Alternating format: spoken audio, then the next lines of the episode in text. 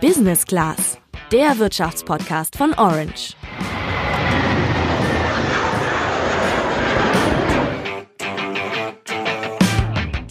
Stell dir mal vor, du bist der Chef des größten Autobauers der Welt und hast gerade auf deiner Hauptversammlung stolz davon berichtet, dass dein Unternehmen in Zukunft umweltfreundlicher werden will und auf E-Mobilität setzt. Und dann kommt eine 18-jährige Schülerin als Rednerin auf die Bühne und sagt das. Sie sagen, ist für die E-Mobilität besser aufgestellt als der Wettbewerb.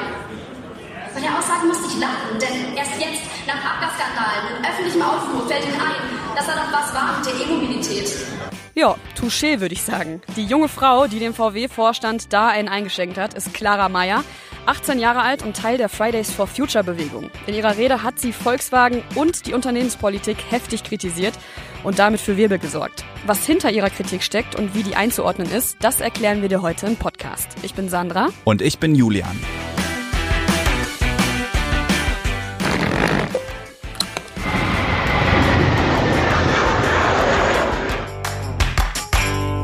Stattgefunden hat das Ganze am vergangenen Dienstag bei der Hauptversammlung von Volkswagen. Bei so einer Hauptversammlung kommen alle Aktionäre einer AG, also alle, die Anteile an dem Unternehmen halten, zusammen und werden in die Pläne des Vorstands eingeweiht, was mit dem Unternehmen so passieren soll.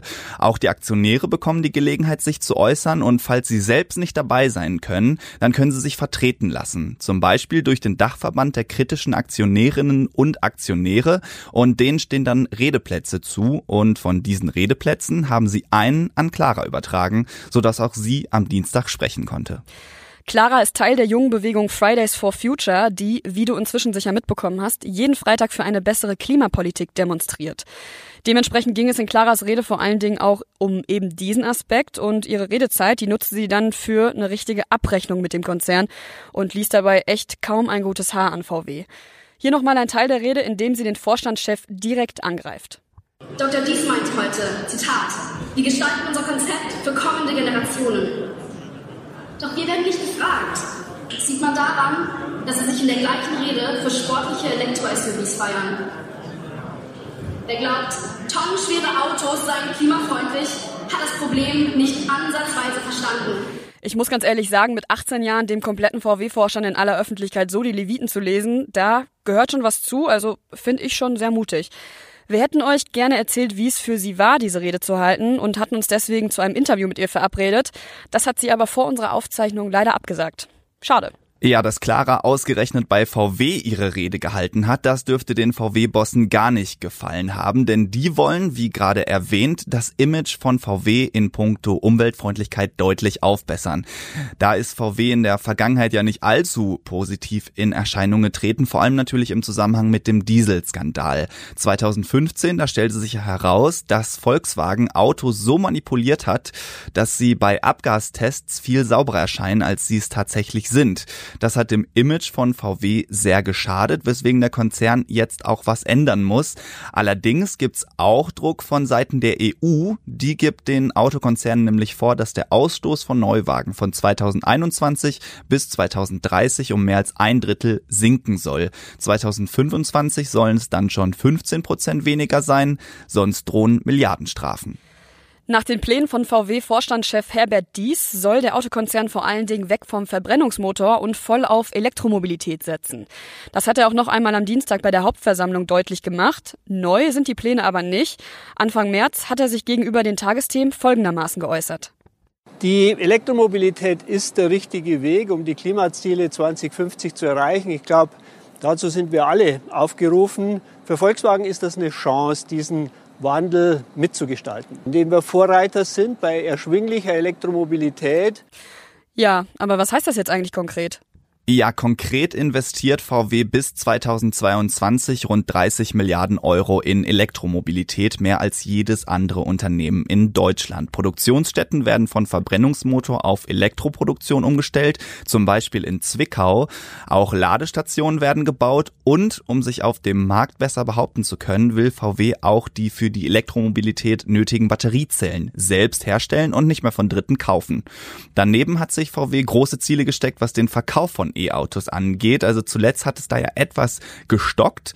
2018 hat VW nur 25.000 reine E-Autos verkauft. Das soll jetzt anders werden. In diesem Jahr soll der Absatz bei mehr als 100.000 E-Fahrzeugen liegen, was aber auch unter anderem dadurch gestemmt werden soll, dass auch Audi und Porsche, die ja beide zum VW-Konzern gehören, ihre ersten E-Modelle auf den Markt bringen. Das ganz große Ziel ist es dann, dass spätestens 2050 die gesamte Flotte von VW klimaneutral unterwegs ist.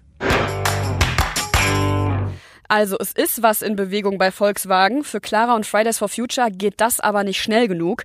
Und das hat sie am Dienstag auch deutlich gemacht. Ich bin hier, um Ihnen zu sagen, was Sie hier tun, ist nicht genug.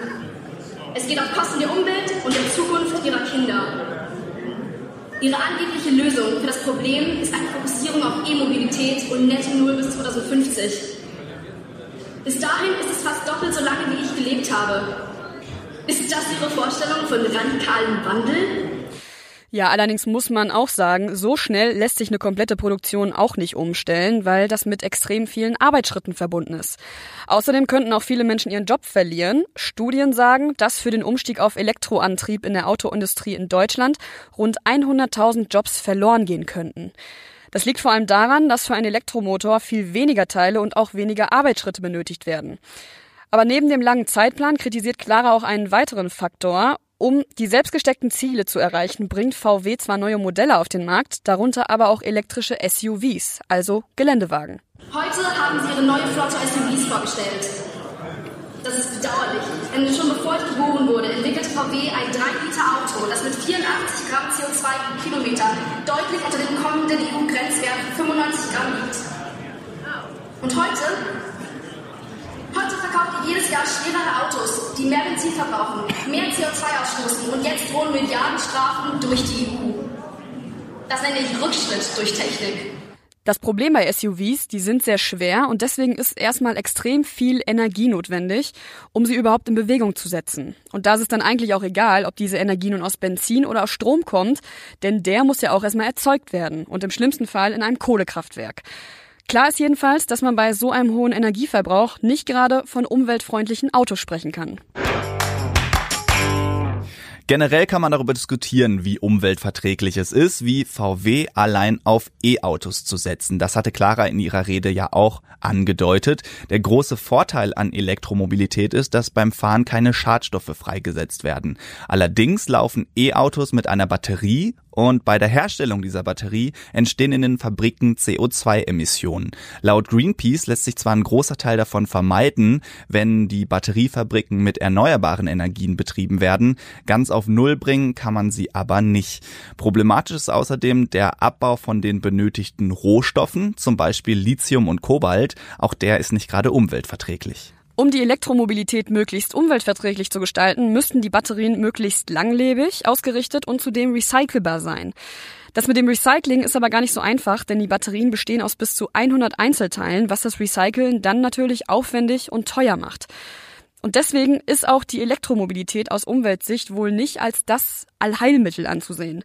Es ist aber auch nicht sicher, ob andere alternative Antriebe wie Brennstoffzellen oder künstliche Kraftstoffe wesentlich besser wären. Die gelten im Vergleich zu E-Autos nämlich aktuell noch als weniger effizient.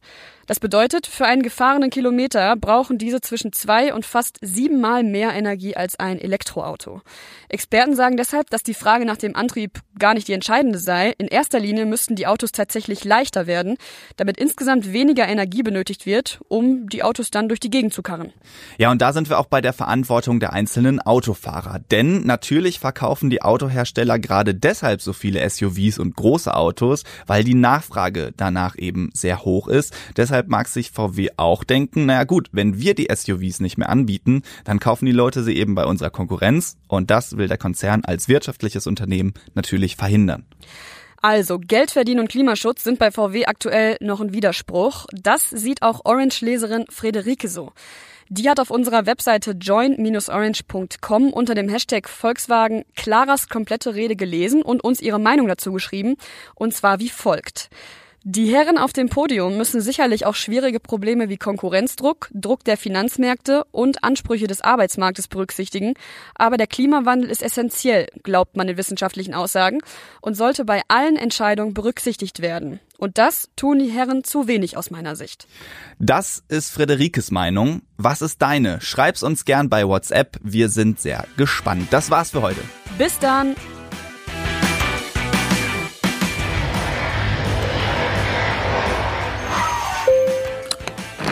Business Class, der Wirtschaftspodcast von Orange.